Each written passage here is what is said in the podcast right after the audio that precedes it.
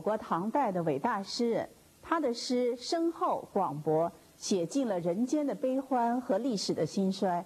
他的为人耿直热忱，毕生忧国忧民，被称为百世楷模。这些品质和成就汇集于一身，使他光照千古，成为人人敬爱的诗圣。公元七幺二年，杜甫诞生在河南巩县的姚湾村。他出生的这一年，正好是唐明皇登基的那一年，也就是说，他是大唐开元盛世的同龄人。那个时候，天下太平。国力强盛，经济繁荣，文化发达。杜甫呢，他的家庭呢是一个奉儒守官的家庭。他的祖父杜审言是初唐有名的诗人。杜甫很小就死了母亲，他寄住在洛阳姑母的家里。这个时候呢，他和当时所有聪明好学的孩子一样，很小呢就开始学习，七岁就开始写诗了。他的第一首诗就叫做《咏凤凰》。呃，按当时儒家的说法，凤凰呢能够给天下带来太平和祥瑞，所以这个他从小就立下了远大的志向。后来杜甫呢又多次的写到过凤凰，凤凰可以说成为杜甫的这个艺术化身，也是他的一种政治抱负的象征。杜甫尽管他从小体弱多病，但是呢。已经读书破万卷，而且他从小就喜欢和成年人结交。呃，大概十五六岁的时候，他就和洛阳的文人来往了。他还看过当时著名的舞蹈家，像公孙大娘的舞蹈，那么听过当时有名的宫廷的音乐家李龟年的歌唱。那么这些呢，都使他大大的开阔了眼界。大约到二十岁左右的时候，杜甫呢，就和当时盛唐大多数的青年一样。就到天下去云游，就当时称之为壮游了。那么他进到了这个江南的时候，他参观了当时六朝的很多历史遗迹，看到了著名的这个大画家东晋的这个顾恺之的壁画和东晋的大书法家的这个王羲之的墨迹，这些呢都使他呢受到了很好的艺术熏陶。当杜甫从江南游到了山东的时候。有泰山的雄奇秀伟呢，深深的吸引了他。这个时候，他留下了他第一首名作，就是《岱宗》这首诗。诗里说：“岱宗夫如何？齐鲁青未了。造化钟神秀，阴阳割昏晓。荡胸生层云，决眦入归鸟。会当凌绝顶，一览众山小。”诗人说：“泰山是什么样子的呢？”从其到鲁，都望不尽它青青的山色。大自然把神奇和灵秀呢，都集中在泰山。山南山北的明暗，由高高的山峰分割。遥望的云层在山里起伏，心胸呢也为之豁然开朗。目光随着鸟儿飞进山里，想到总有一天能够登上登上极顶，那个时候就会看到泰山呢都在脚下，就会体会到孔子所说的。登泰山而小天下的道理了。这首诗表现了诗人想要攀登事业顶峰的雄心壮志，以及对前途的乐观和自信。当杜甫三十岁的时候，当时已经享有盛名的大诗人李白来到了洛阳。两位大诗人在洛阳的相会，就成为中国文学史上的佳话。他们和另外一位著名的诗人高适一起，在河南开封一带。畅游当时的名那里的名胜古迹，骑马打猎，呃，过了一段很开心的日子。这段经历使得杜甫终身难忘。他很佩服李白，他一生追忆酬赠李白的诗有十一首，其中有一首写道：“笔落惊风雨，诗成泣鬼神。”当李白离开了宫廷的时候，正是杜甫准备要进入长安的时候。但是这个时候，统治集团呢已经腐败。虽然还没有表面化，可是杜甫呢到了长长安十年呢，呃，已经不能够实现他自己的理想。他参加过科举考试，同时呢也写过这个诗赋献给皇帝，可是都没有什么结果。他在长安这个十年呢，穷困潦倒。由于这个沦落的下层，贫病交加。杜甫呢，逐渐对于当时盛唐表象下潜伏的社会危机，开始有了比较清醒的认识。天宝后期，唐明皇把政权交给李林甫、杨国忠这些野心家。当时边境战争呢很频繁，给国内的各族人民带来了极大的灾难。有一次，在这个 渭水的显阳桥头，杜甫看到成千的士兵和亲人们离别的这个情景，写下了著名的《兵车行》。车辚辚，马萧萧，行人弓箭各在腰。爷娘妻子走相送，尘埃不见咸阳桥。牵衣顿足拦道哭，哭声直上干云霄。这首诗概括了从关中到山东，从前方到后方，从士兵到农夫，广大人民深受兵赋徭役之害的历史和现实，透露了唐帝国外强中干，已经开始走下坡路的征兆。这是杜甫第一首及时的反映重大政治事件的新题歌行。在长安的曲江池旁，杜甫看到杨贵妃姐妹在这个举行宴会的豪华场面，就写下了另一首名作《丽人行》。这首诗用富丽细腻的笔触，对杨氏兄妹骄奢淫逸的丑态做了大胆的讽刺。写于同一时期的前出塞九首和写于安呃安史之乱爆发以后的后出塞五首。也是反映时事的一些重大的诗篇。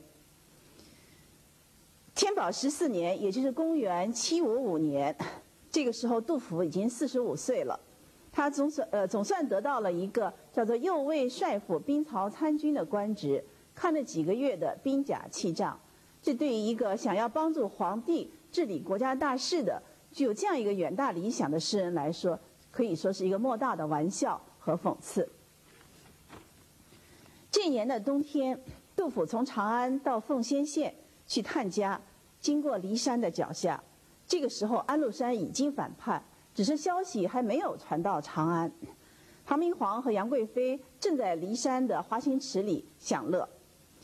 杜甫在墙外听到宫里传来的音乐，积压在心头的这个政治危机感，被眼前和皇帝咫尺天涯的情景所触动。使他更加忧愤焦急，到家就写下了著名的“自今赴奉先县，咏怀五百字”这首诗。在这首诗里，诗人指出，上层统治者骄奢淫逸的生活，正是建筑在剥削掠夺劳动人民所创造的财富之上。诗里还用“朱门酒肉臭，路有冻死骨”。这个一连千古名句，触目惊心地揭示了贫富之间的尖锐对立。诗里还写道，他回家的时候，看到不满周岁的儿子刚刚饿死，由此想到了比他更加困苦的士兵和农夫。他说：“穷年忧离原，叹息肠内热。莫思失业途，因念远戍卒。忧端其中难。”共同不可夺。诗人的忧思堆积得像终南山一样高，像大海一样浩茫无际，像大潮一样汹涌而来的诗情，使这首沉郁雄浑的长篇五言古诗产生了强烈的艺术感染力。在杜甫探家的第二年，也就是公元七五六年的夏天，安禄山叛军就攻破了潼关，唐明皇逃到了四川。长安沦陷了，杜甫呢回到奉先，带着家人逃难。七月份，他听到唐肃宗在甘肃的灵武登基，他就想去投奔。结果呢，在没想到在半路上被安禄山叛军抓住，送到了长安。这就使得他亲眼看到了沦陷以后的长安的种种惨象。他看到叛军在屠杀了几万士兵以后，洋洋得意地回到长安的情景。写下了《悲陈陶》《悲青坂》这样一些反映战乱现实的篇章。他偷偷的来到荒芜的曲江池边，哀悼那一去不复返的盛世气象，写下了《哀江头》《哀王孙》这样一些抒发他的忧时浩叹的优秀诗篇。山河破碎，春色依旧，烽火连天，家书难得。诗人深沉的恨别之情，甚至感染了无情的花鸟。国破山河在，城春草木深。感时花溅泪，恨别鸟惊心。烽火连三月，家书抵万金。白头搔更短，浑欲不胜真。第二年的四月。杜甫逃出了长安，逃到这个唐肃宗所在的凤翔。麻鞋见天子，衣袖露两肘。诗人就以这样的形象得了一个左拾遗的官职。可是没有多久，就因为卷入了朝廷的派系斗争，被贬到了华州去当司功参军。从此以后，他就再也没有能够返回朝廷。杜甫在华州任职还不到一年。这一年，他来往于华州和洛阳之间，看到围攻邺城的官军大败，官府到处抓丁，男女老幼都被赶上战场，这样一种悲惨的情景，受到了极大的震动，就写下了《新安吏》《石壕吏》《潼关吏》和《新婚别》《垂老别》《无家别》这六首诗，这就是著名的三吏三别。这组诗一方面谴责统治者在国难当头的时候把战争推向人民，一方面又忍着眼泪激励人民为恢复家园而支持平叛战争。像《石壕吏》这首诗说：“木头石壕村，有吏夜捉人。老翁欲抢走，老妇出门看。吏呼一何怒，妇啼一何苦。听妇前致辞。”三男夜陈述，一男复书至，二男新战死。存者且偷生，死者长已矣。世中更无人，唯有乳下孙。有孙母未去，出入无完裙。老妪力虽衰，请从立业归。即饮河阳玉，犹得被晨炊。夜久雨声绝，如闻泣幽咽。天明登前途，独与老翁别。这首诗纯从听觉落笔，运用客观叙事的白描手法，通过差吏半夜抓走老妇人的这样一件事情，揭示了由于战争旷日持久，民间已经没有丁壮可征，可是官府还是在强行征发的事实。比如这个《新婚别》，《新婚别》里写的一个新媳妇。她头天晚上结婚，第二天一早就不得不送丈夫上前线。虽然她抱怨自己命苦，但还是在临别的时候忍着眼泪，劝她的丈夫在军中努力的这个服兵役。《三吏三别》这组诗，把战乱当中民不聊生的惨状揭露得淋漓尽致，将人民为国家的和平统一而做出的巨大牺牲。写得无比感人，他们和《兵车行》《丽人行》《哀江头》《悲陈桃》这样一些诗篇一样，都继承了汉乐府反映重大社会问题的优良传统。但是他们没有采用汉乐府的旧的题目，而是根据反映的时事另立题目，这个叫做新题乐府。这组诗标志着杜甫在现实主义诗歌创作方面所达到的光辉顶点。公元七百五十九年的秋天，杜甫呢因为关中一带灾荒，他就放弃了官职，带着家人来到秦州。不久呢，又从秦州经过铜鼓，历尽千辛万苦，在年底到达了成都，在西郊的浣花溪旁边。他在朋友们的帮助下盖了一座草堂住下来，就开始了他后半世漂泊西南的生涯。杜甫在成都六年这个时间，依靠当时在四川当节度使的老朋友严武的照顾，生活呢还比较安定。另外呢，还由于严武的举荐，这个得了朝廷给他的一个检校工部员外郎的官职，所以。杜甫除了这个杜十遗这样的一个官称以外，又被人称为杜工部。当时杜甫远离了前线和政治斗争的中心，心情呢也比较闲适，所以写了很多描写日常生活的诗歌。江村，清江一曲报春流。长夏江村事事幽。自去自来梁上燕，相亲相近水中鸥。老妻画纸为棋局，稚子敲针作钓钩。但有故人供禄米，悲屈此外更何求？有朋友供给粮食，在江村幽静的环境里，每天和老妻下下棋，看着儿子钓鱼。对杜甫来说，真是难得的轻松自如。他这个时期的诗呢，也就分外的清新活泼，富有生活情趣。再比如说，像他的《江畔独步寻花七绝句》，其中有一首说：“黄四娘家花满蹊，千朵万朵压枝低。流连戏蝶时时舞，自在娇莺恰恰啼。”诗人用通俗的口语写出了一路繁花，一路莺啼，一路蝶舞，春光就好像要满出这条小路一样。南方呢，这雨很多，可是诗人把它写进诗里呢，就连春雨也变得那么美好。像《春夜喜雨》这首诗：“好雨知时节，当春乃发生。随风潜入夜，润物细无声。”野径云俱黑，江船火独明。晓看红湿处，花重锦官城。这首诗把润物细无声的春雨写得真切入微，让人好像直接能感受到它的滋润。普普通通的日常生活，到了杜甫的诗里，总是被点染的那么诗意盎然、丰富多彩。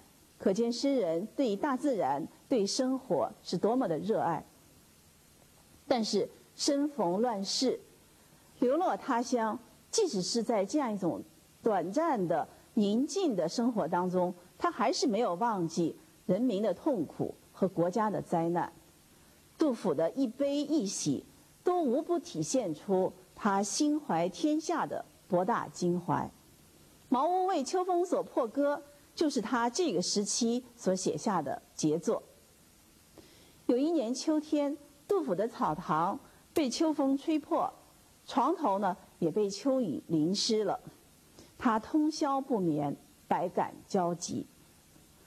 诗里说：“自今丧乱少睡眠，长夜沾湿何有彻？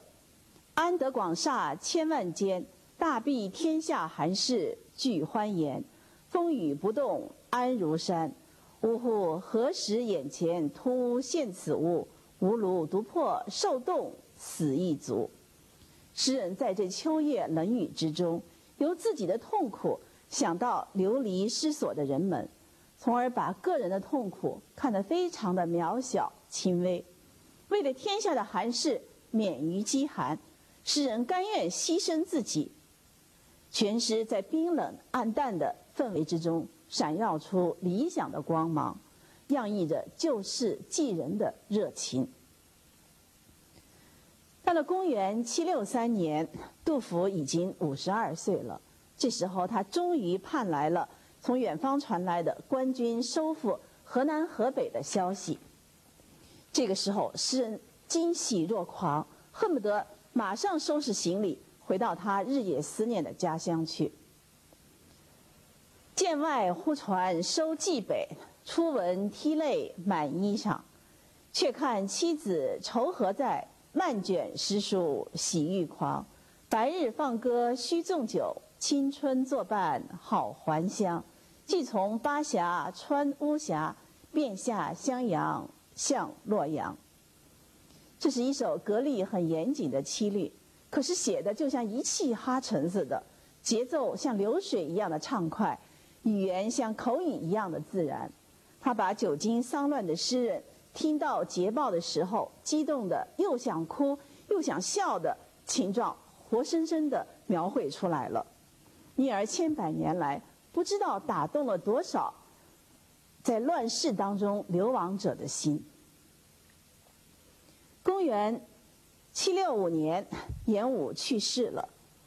这个杜甫呢失去了依靠，就决定带家人离开四川，经过襄阳回到洛阳去。但是因为途中生病，又没有盘缠，所以呢就在夔州，也就是现在的四川奉节县耽搁下来，一住就是两年。在一个风急天高的日子里，杜甫登上了白帝城的高台，眺望着无边的黄叶萧萧飘落，不尽的长江滚滚而来。想到人生的秋天来的也是这样的急速，不由得无限感慨。风急天高猿啸哀，渚清沙白鸟飞回。无边落木萧萧下，不尽长江滚滚来。万里悲秋常作客，百年多病独登台。艰难苦恨繁霜鬓，潦倒新停浊酒杯。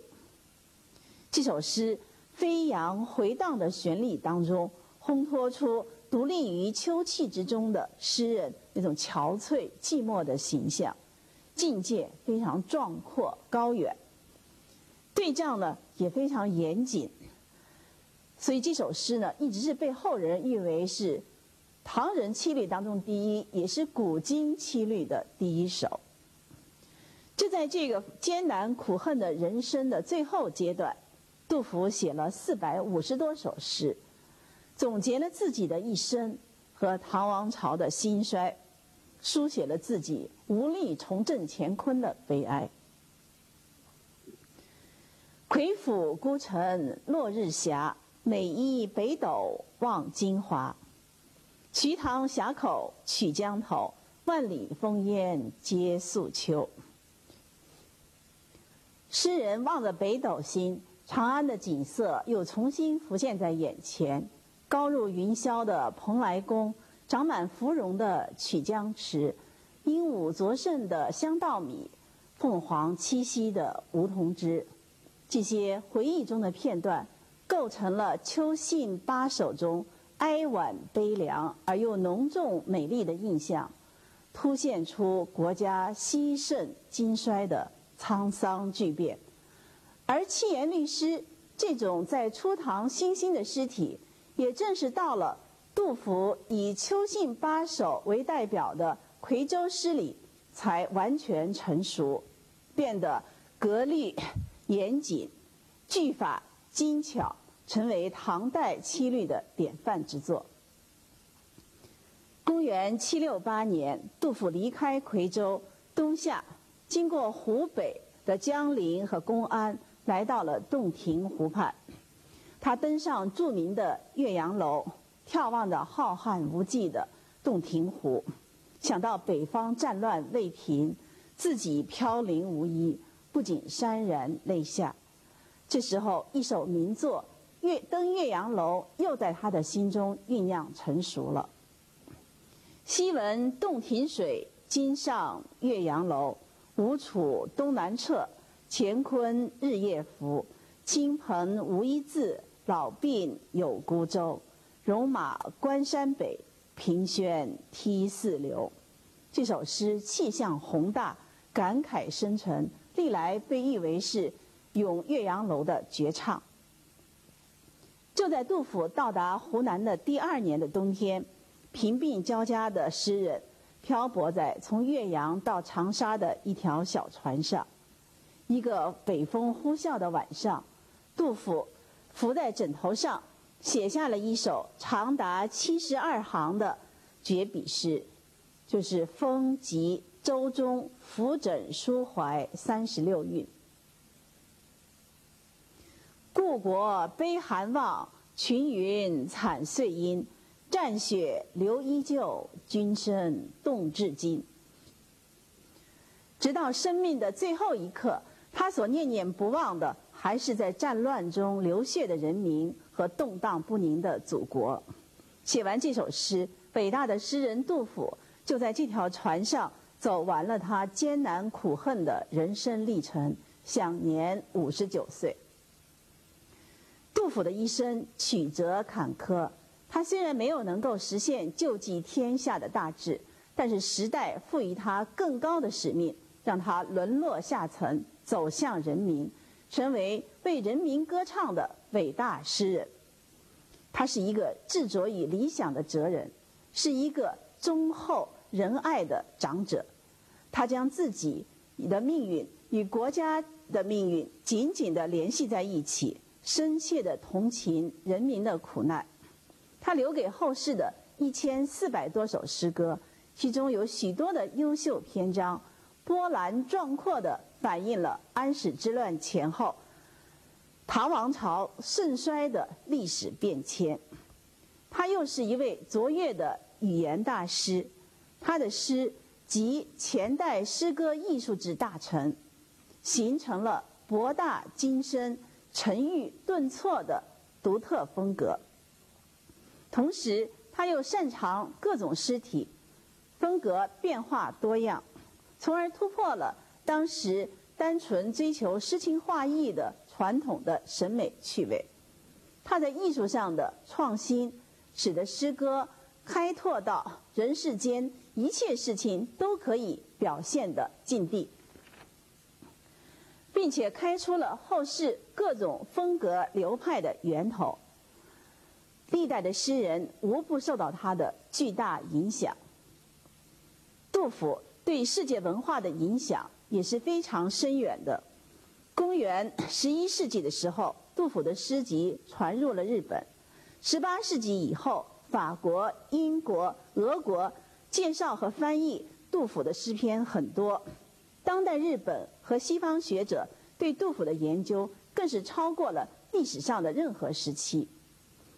一九六二年，世界和平理事会将杜甫列为世界文化名人，世界各地都举行了。纪念杜甫诞生一千二百五十周年的活动，杜诗已经成为全人类共同的精神财富。